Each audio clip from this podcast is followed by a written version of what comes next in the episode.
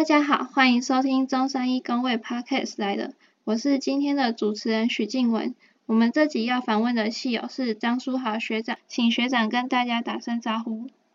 呃，大家好，我是九八级的张书豪，然后谢谢张主任邀请我参加这集的 Podcast，很高兴有机会能跟大家分享那个求学和工作的经验。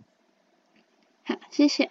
那跟大家介绍一下学长的经历。学长在大学期间的专题是跟张世玉主任的实验室，之后研究所是读阳明的生物资讯及系统生物研究所，目前是在长庚生统中心担任统计分析师。那首先，呃，学长就是大学专题是做环卫领域的，请问当时是研究什么方向？呃，那时候当。主任的实验室主要是那个研究空气采样嘛，然后刚好那时候做专题那段期间是环保署要把那个 P 二点五，就是细权回力纳入那个空气品质标准里面，嗯，然后然后那时候就是 P P 二点五的那个对于健康的影响的研究也没有很多，所以跟老师讨论过后，就是决定就是专题就是决定利用那个健保资料库跟那个台湾的那个监测空气品质的资料进行。结合，然后去看那个空气污染和疾病的探讨，这样子。哦，对。那这做专题时有没有什么好玩或是印象深刻的事呢？呃，印象深刻的话，就是在做专题的过程中，可能就是有完整接触到那个研究的过程吧，就是从开始的撰写研究计划书，然后到申请 IRB 的同一证明。然后都需要，因为那 IRB 同意证明需要人体试验的那个专家委员，然后审查和同意才可以拿到，所以来来回回这样子进行那个回应这样子，然后后续又去国院国卫院申请那个，呃申请和购买那个健保资料库的部分，嗯，对，还蛮那时候是蛮完整体验到那个整个的研究过程。哦，那还有做实验的部分吗？还是说大部分都是在做分析？呃，我大部分的话就是在做资料分析，然后空气采样的实验就参与比较少，主要还是其他同学去做负责这样子。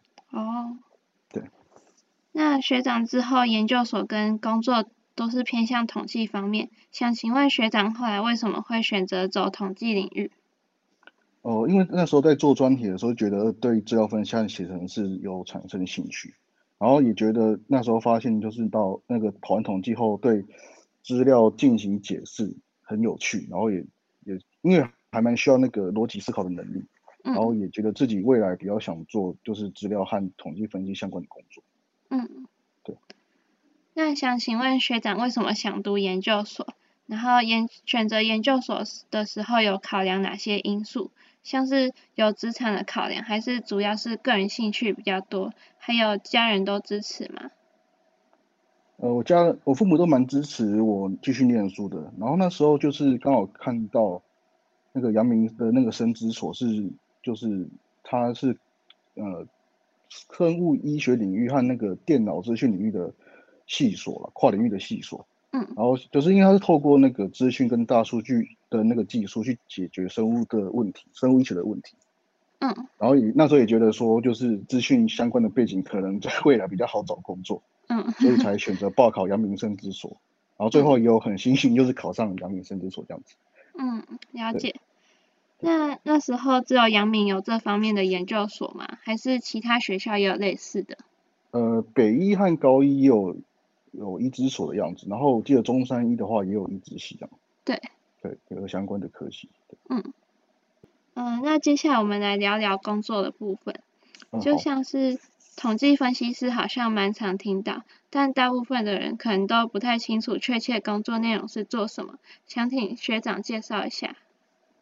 呃，统计分析师的工作内容主要就是就是收集和整理，还有分析那个数据，然后并行，然后再进行那个统计分析这样子。哦。然后对，然后就是可能就是利用各种统计方法或是那个软体程式完完成这些工作，然后可能最后的时候要需要。将数据做解释，然后再数那个视觉化的方式去呈现统计的结果。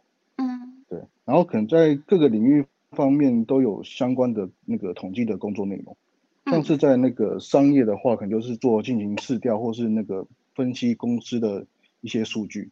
然后金融业的话，可能就是建立风险预测模型去看那个金融市场变化。然后工，因为我们是工位系嘛，然后工位可能就跟医学领域比较有相关。对对，然后可能就是政府单位会去做卫生疾病的资料统计，然后临床的话也会去用统计去看看一些临床的问题，然后可能就是像是药物的治疗效果安全性，或是用 model 去建立那个疾病预测模型，然后可能就是减少疾病的发生这样子。哦，了解。那学长是在长庚生统中心嘛？那主要都是在分析健保资料库之类的资料吗？呃，我目前手边的工作主要还是分析健保资料库和长庚医院自己的建立的资料库为主，然后偶尔也会遇到就是医生们自行自行手案的那些 data，对，嗯，自行就是他们就会可能就是看病人，可能就是长长久以来他们会去收集病人一些资料，然后我们再帮他做分析这样。嗯，那想请问学长说，成为统计分析师的话，需要会哪些统计分析的软体？像是我们在大学只有学到 SAS，那有哪些其他软体可能是学长是自学，或是说工作后才接触到的？呃，在念研究所的期间，有去就是有必修课有修了那个城市设计跟资料库管理的的课程，然后那个时候学的 C 加加跟 C 库。嗯。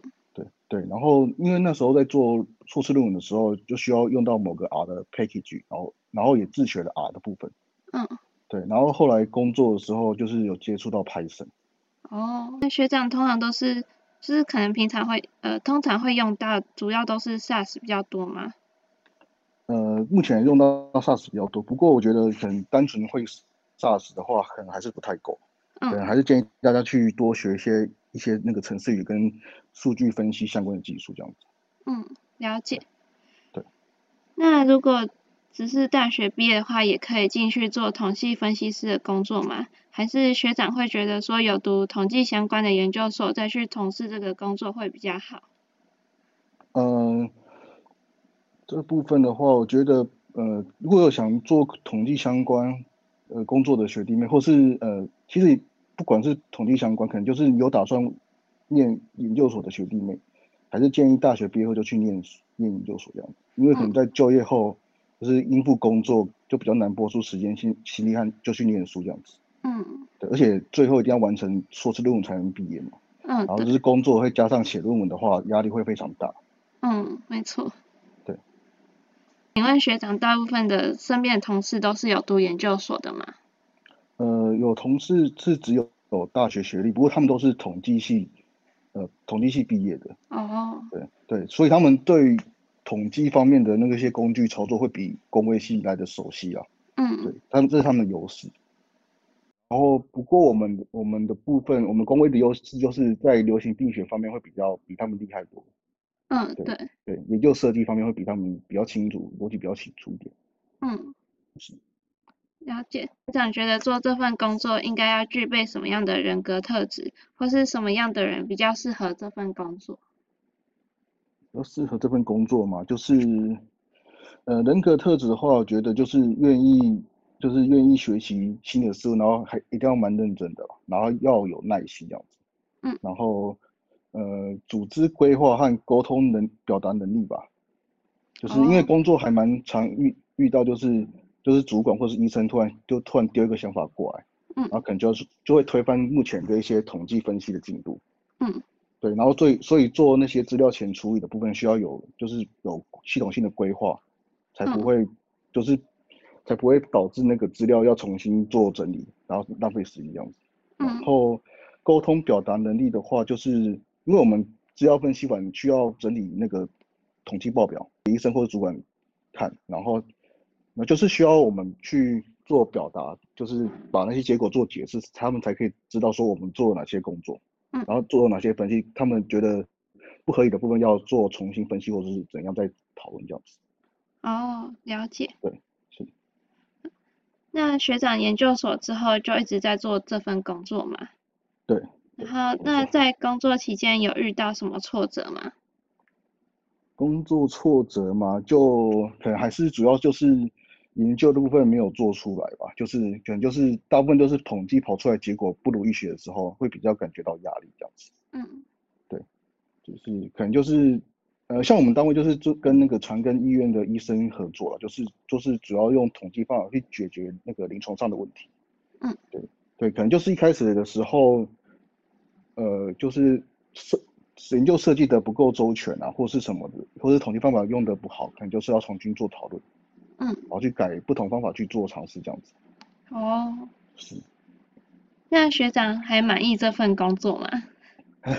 目前还蛮满意的，因为呃，因为还在大学就是校园里面工作的关系，所以环境比较好，然后一也也没有一般在一般公司的那个压力这样子。嗯。对，然后上下班也比较自由了。嗯。对，然后因为长庚的话，就是长庚的起薪会比一般一般一届就是一般相同工作会高一点啊。嗯。就是做医学统计分会高一点，然后因为。还有，因为我们我们主管还有另外的奖奖金制度，就是还所以还 OK 这样子。嗯。对。那想请问学长，为什么会一直想做这份工作，或是中途有没有考虑过其他的工作？呃，中途的话有想说去尝试金融业或是科技业，不过因为领域可能真的差太多，因为目前的工作还是比较偏医学统计的背景。嗯。对，所以所以。所以目前还是觉得比较熟悉这方面的工作，就是医学统计方面的工作比较熟悉一点，比较擅长一点。嗯，是。了解。那学长觉得在学期间所学对于职场有帮助吗？我觉得蛮有帮助，因为那时候大学的时候会修流行病学跟生物统计嘛，就是目前我在做的工作所必备的一些知识跟观念。嗯，对，然后研究所那时候学的程式语言，像是 R 或是 Python 或是 C 公式，对于跑统计分析或是资料图表都会蛮有帮助的。嗯，对，然后我觉得最重要就是在做专题跟写论文的时候的训练也是有蛮大帮忙的，就是你可能对研究会比较比较熟悉。熟悉，嗯，对。最后就是如果有学弟妹以后也想往学长走的这个方向发展。会建议在学期间多修哪些，或是培养什么样的能力？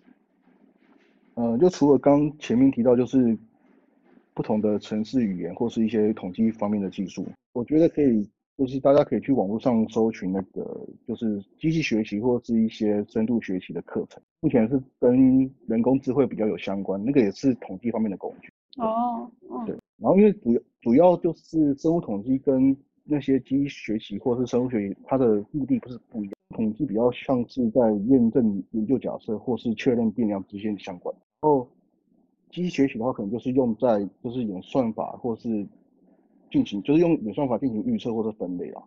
然后 YouTube 的话，就会有蛮多课程去介绍这两个东西的，所以大家可以去多去学习这样子。嗯，了解。对。那学长还有其他想对学弟妹们说的话吗？他应该会觉得工位系学的东西很多很广，像是环卫或是健康行为心理学都会略有涉猎到，但工位可能听起来就是没有心理系或是环工系毕业来的专业。但我觉得工位系培养出来的人才，或许是有修过流行病学的关系吧，在做研究或是在做一般事情的时候，想法会比较宏观一点，然后做事情的逻辑也有感觉到比其他科系的学生还要来得强。那我觉得这就是工位的专业的部分。那其他领域的专业技术啊，如果大家愿意花时间的话，还蛮多都可以在网络上进行自学的。啊，希望大家不要太担心工位，呃，练工位的出路这样子。觉得大家要有信心。对。嗯，那以上就是今天的采访，谢谢学长。好，谢谢大家。